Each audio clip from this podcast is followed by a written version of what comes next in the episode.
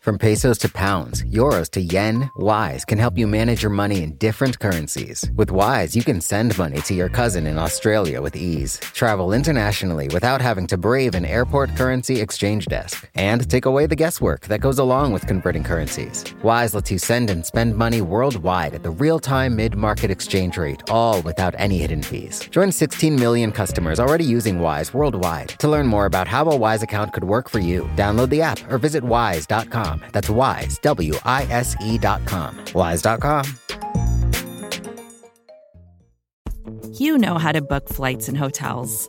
All you're missing is a tool to help you plan that unbelievable travel experience. That's why you need Viator. Book guided tours, excursions, and more in one place. There are over 300,000 travel experiences to choose from, so you can find something for everyone. And Viator offers free cancellation and 24 7 customer support for worry free travel. Download the Viator app now and use code Viator10 for 10% off your first booking in the app. Find travel experiences for you. Do more with Viator. Do you remember President Trump's inaugural address back in January 2017? He talked about crime, gang violence, drugs. He called it all American carnage. The speech left a lot of people scratching their heads. Violent crime in the country had been trending downward for decades. George W. Bush, who was actually just seated a few feet away from the brand new president, apparently turned to his neighbors when the speech was over and said, That was some weird shit.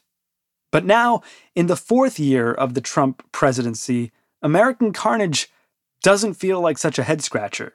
We've got more than 100,000 people dead due to COVID, at least 40 million unemployed, horrifying videos of black men being murdered by racist police and racist police wannabes, and now protests in the streets across our cities. Most are peaceful, some are violent.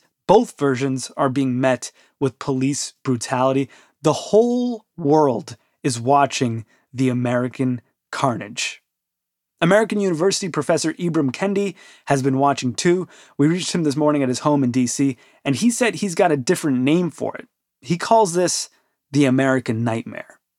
The American nightmare is first and foremost a horror story. And in a horror story, there, there are moments of joy and safety and laughter. But what's essential to a horror story is danger. And Black people recognize that since they're viewed as dangerous in this country, they're constantly the victims, um, you know, of violence. Um, and so it's dangerous to be black in America. And I wrote about how really that you can't really separate the the death and disease and destruction, you know, of black people from from the black experience, which in its totality is the American nightmare.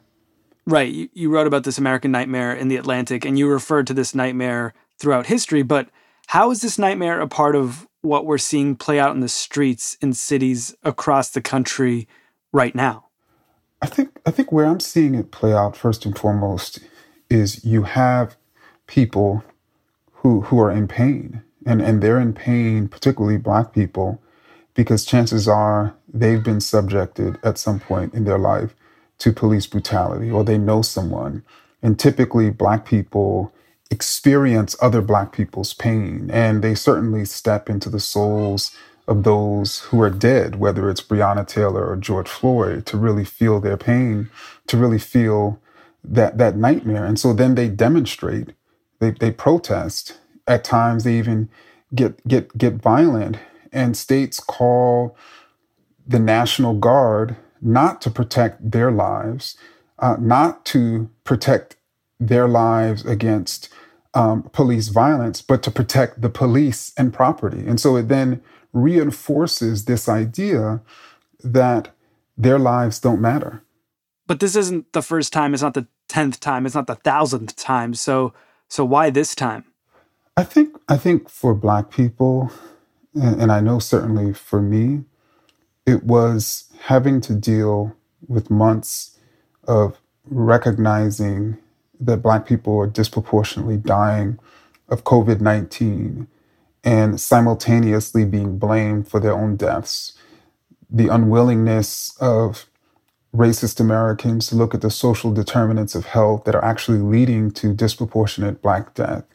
And then comes Breonna Taylor, and then comes Ahmaud Arbery, and then comes what happened to Christian Cooper in Central Park, and then comes George Floyd. I think all of that in, in its totality, combined with this sort of history of Black disease, Black pain, and Black death, that's the result of, of racist um, policies and power, I think in its totality is, is, is, is almost becoming the American nightmare. And it's just so obvious for people. And obviously, nobody wants to live in an American nightmare. These protests, you know, peaceful and violent both, have people thinking back to the 1960s to 1968 in particular. And it's easy to make that connection, but so much has changed and so much hasn't changed. What's important about the connection? Well, I think I think what's strikingly different is the the makeup of the crowds of people who are resisting, um, particularly violently, and and so I think there's a much more interracial group of people who are resisting than there was in 1968, you know, after the the assassination of Martin Luther King. And that's not to say that there were not any non-black people involved in in those rebellions, but but it seems like there there were there are more non-black people involved in today's rebellions. So that, that's fundamentally striking. And and I also sort of think that the consciousness, you know, of many of these people, when you actually look at the signs, when you actually interview them, when you actually talk to them, you know, they they recognize that that police violence is is not the American problem, but it is a sign of, of many of the problems that that Americans, you know, face. And and they want to grow up in a different type of America. And, and they're going to do all they can to create that type of America. How did the protests end in 1968? In, in 1968, you, you had one of the things that came out of many of the violent demonstrations was the housing sort of act of, of, of 1968. So you had that sort of civil rights, major civil rights bill that was passed, the last major civil rights bill of of the civil rights movement. And then you simultaneously, obviously, had a lot of police force that came down the head onto the heads of, of people, in which large numbers of people were arrested um, and even brutalized. And so, what's striking is it, it seems in this case that, at least at a national level, that only police force seems to be coming. How does it end this time, you think? What I'm hoping happens is that local officials, just as they've made immediate and, and fast and dramatic policy changes by bringing in state police, by bringing in National Guards, by issuing curfews, um, that these are policy changes that they had the power to do, that they would similarly make striking and massive policy changes uh, within their policing departments, w- within uh, their neighborhoods and communities, that they would listen to the policy demands of local activists on the ground and immediately institute those policy changes.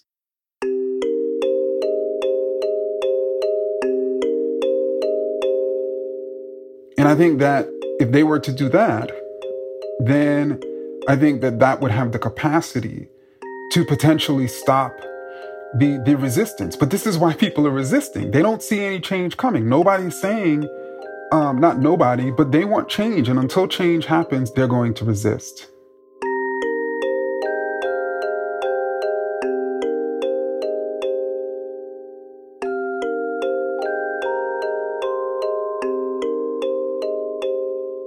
How to wake up from the American nightmare, or if that's even possible, after the break.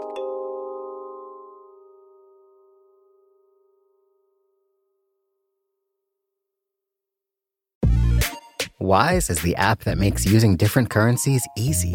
Need to send dollars to your cousin in Bali fast? Getting paid in another currency and don't want to lose out because of inflated exchange rates? Want travel money without having to slog through the currency exchange kiosk? Then Wise might just be your answer. From pesos to pounds, euros to yen, Wise takes the guesswork out of converting currencies. You can send and spend money worldwide at the real time mid market exchange rate with no markups and no hidden fees. In 2023, people sent over $100 billion worldwide with Wise. What's more, over half of those transfers got to their destination in less time than it takes to listen to this ad. Whether you're traveling, sending money abroad, or doing business, let Wise help you manage your money in different currencies with ease. Join 16 million customers already using Wise worldwide. To learn more about how a Wise account could work for you, download the app or visit wise.com. That's wise, W I S E.com. Wise.com. Vacations can be tricky. You already know how to book flights and hotels, but now the only thing you're missing is, you know, the actual travel experience. Because is it really a vacation if you're just sitting around like you would at home? You need a tool to get the most out of your time away. That's where Viator steps in. You can book guided tours, activities, excursions, and more in one place to make your trip truly unforgettable. Viator has over 300,000 travel experiences to choose from. Everything from simple tours to extreme adventures and all the niche, interesting stuff in between. So you can plan something that everyone you're traveling with will enjoy. Real traveler reviews give the inside scoop from people who already been on the experiences you're considering, so you can plan with confidence. Free cancellation helps you plan for the unexpected and 24 7 customer support means you can travel worry free. Download the Viator app now and use code Viator10 for 10% off your first booking in the app. Find travel experiences for you. Do more with Viator. Professor Kendi, what does it look like when Black Americans wake up from this nightmare?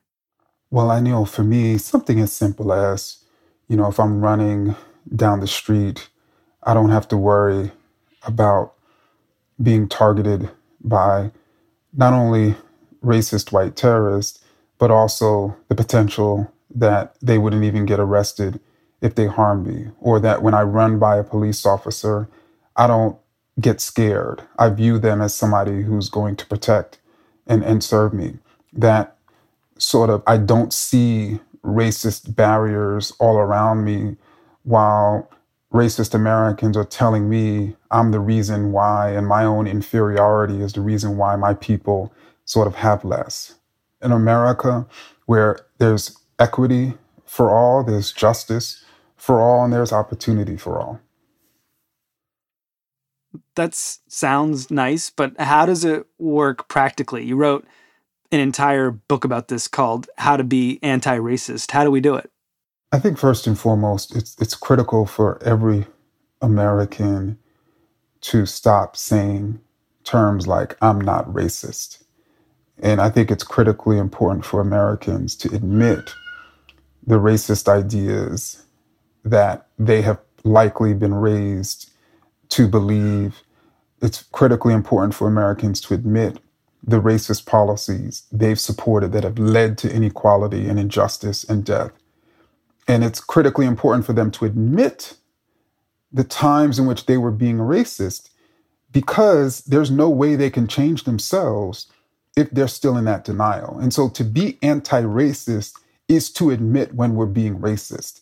And then not only that admission, but then we challenge those racist ideas. We adopt anti racist ideas that say the problem is power and policy when there's inequity, not people. And then we spend our time, we spend our funds, we spend our energy challenging racist policy and, and power. That just feels so, you know, insurmountable, especially right now.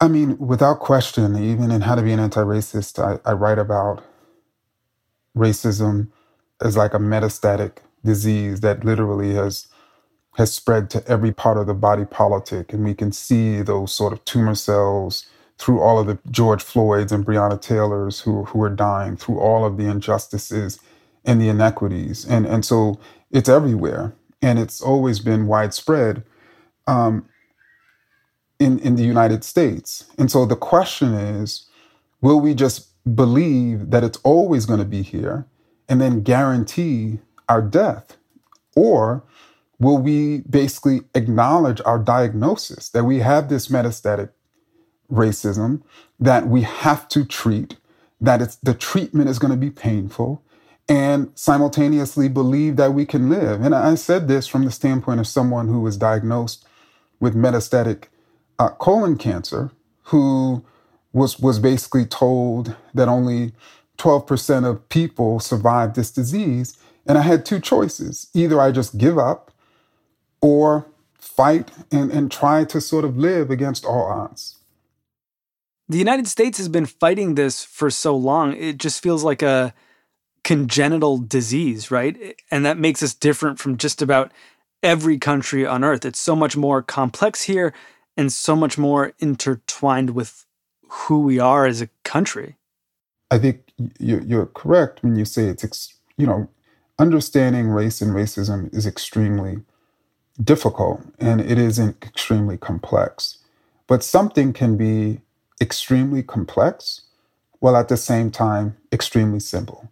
And, and the simplicity of it is, is that you have racial disparities in the United States, in Canada, in other countries. And there's only two causes of, you know, racial disparities. Either certain groups are better or worse than others, and, and that's why they have more, or racist policy. Those are the only two options. And, and anti racists believe that the racial groups are equal, and so they're trying to change policy. And, and racists believe that certain groups are better or worse than others. So they're either trying to get rid of people or segregate people or civilize people. Indeed, there's two American racial histories. There's there's the history of racist progress, wherein you've had those forces that are constantly seeking to maintain racial inequity, and their policies and ideas have become more sophisticated over time.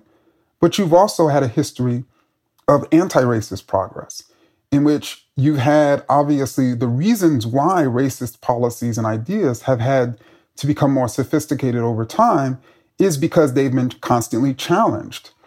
And anti racist activists have constantly, at times, won battles, only for them to potentially lose the next battle. And so, you know, that's how you can have in the same country a manifestation of racial progress, as for many people, President Barack Obama was, and a manifestation of racist progress, who for many people is Donald Trump. You mentioned Barack Obama, and I think a lot of people hoped Barack Obama meant a new day for this American nightmare, as you call it, but here we are.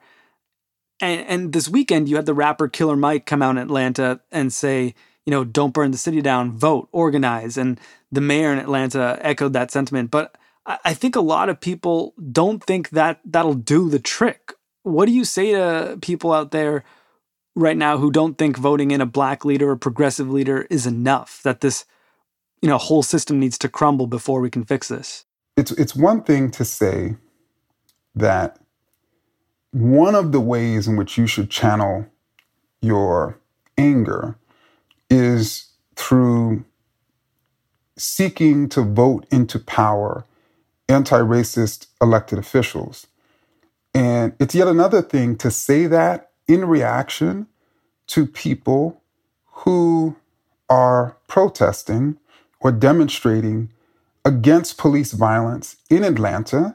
And instead of Atlanta's officials immediately making policy changes that have the capacity to reduce police violence against people, instead, those Atlanta officials make immediate policy changes to stem violence against property and police, and then simultaneously say to those very people, well, you need to channel your energy into electing people like me.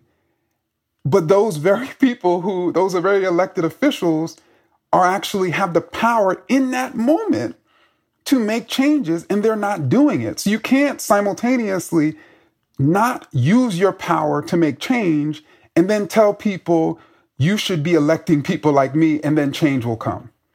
all the attention right now is on the people who are out in the streets demanding change and you know the people who are angry the people who are breaking windows the people who are policing those people. But there are a lot of people out there who are concerned who see injustice and in violence and want to do something but don't know what to do you know? There's sort of calls to action on social media saying you got to speak up right now and a lot of people don't know what to say i wonder what would you say to those people Sure. So, so I think every individual lives in a neighborhood, and chances are that neighborhood has racial disparities.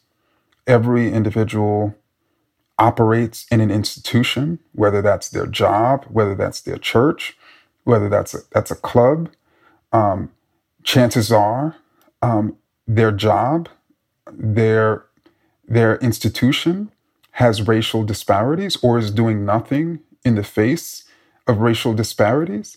And, and, and so I think every individual can look around their own neighborhood, their own institution, and ask the question well, who here is challenging the policy that is leading to these racial disparities?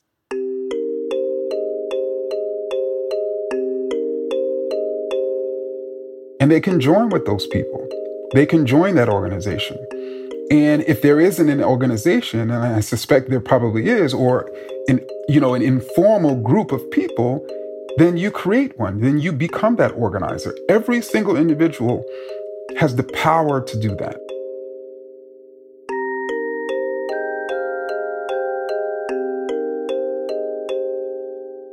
Professor Kendi, thank you so much. You're welcome. Thank you.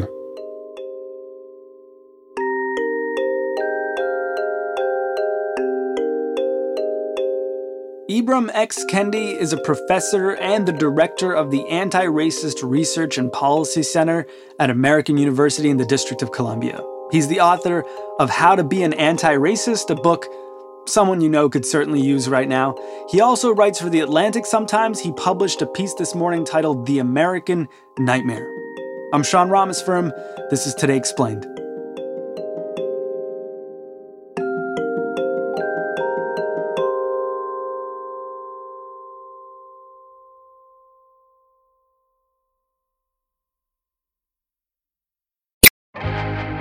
First thing in the morning, as soon as you wake up, the to do list starts.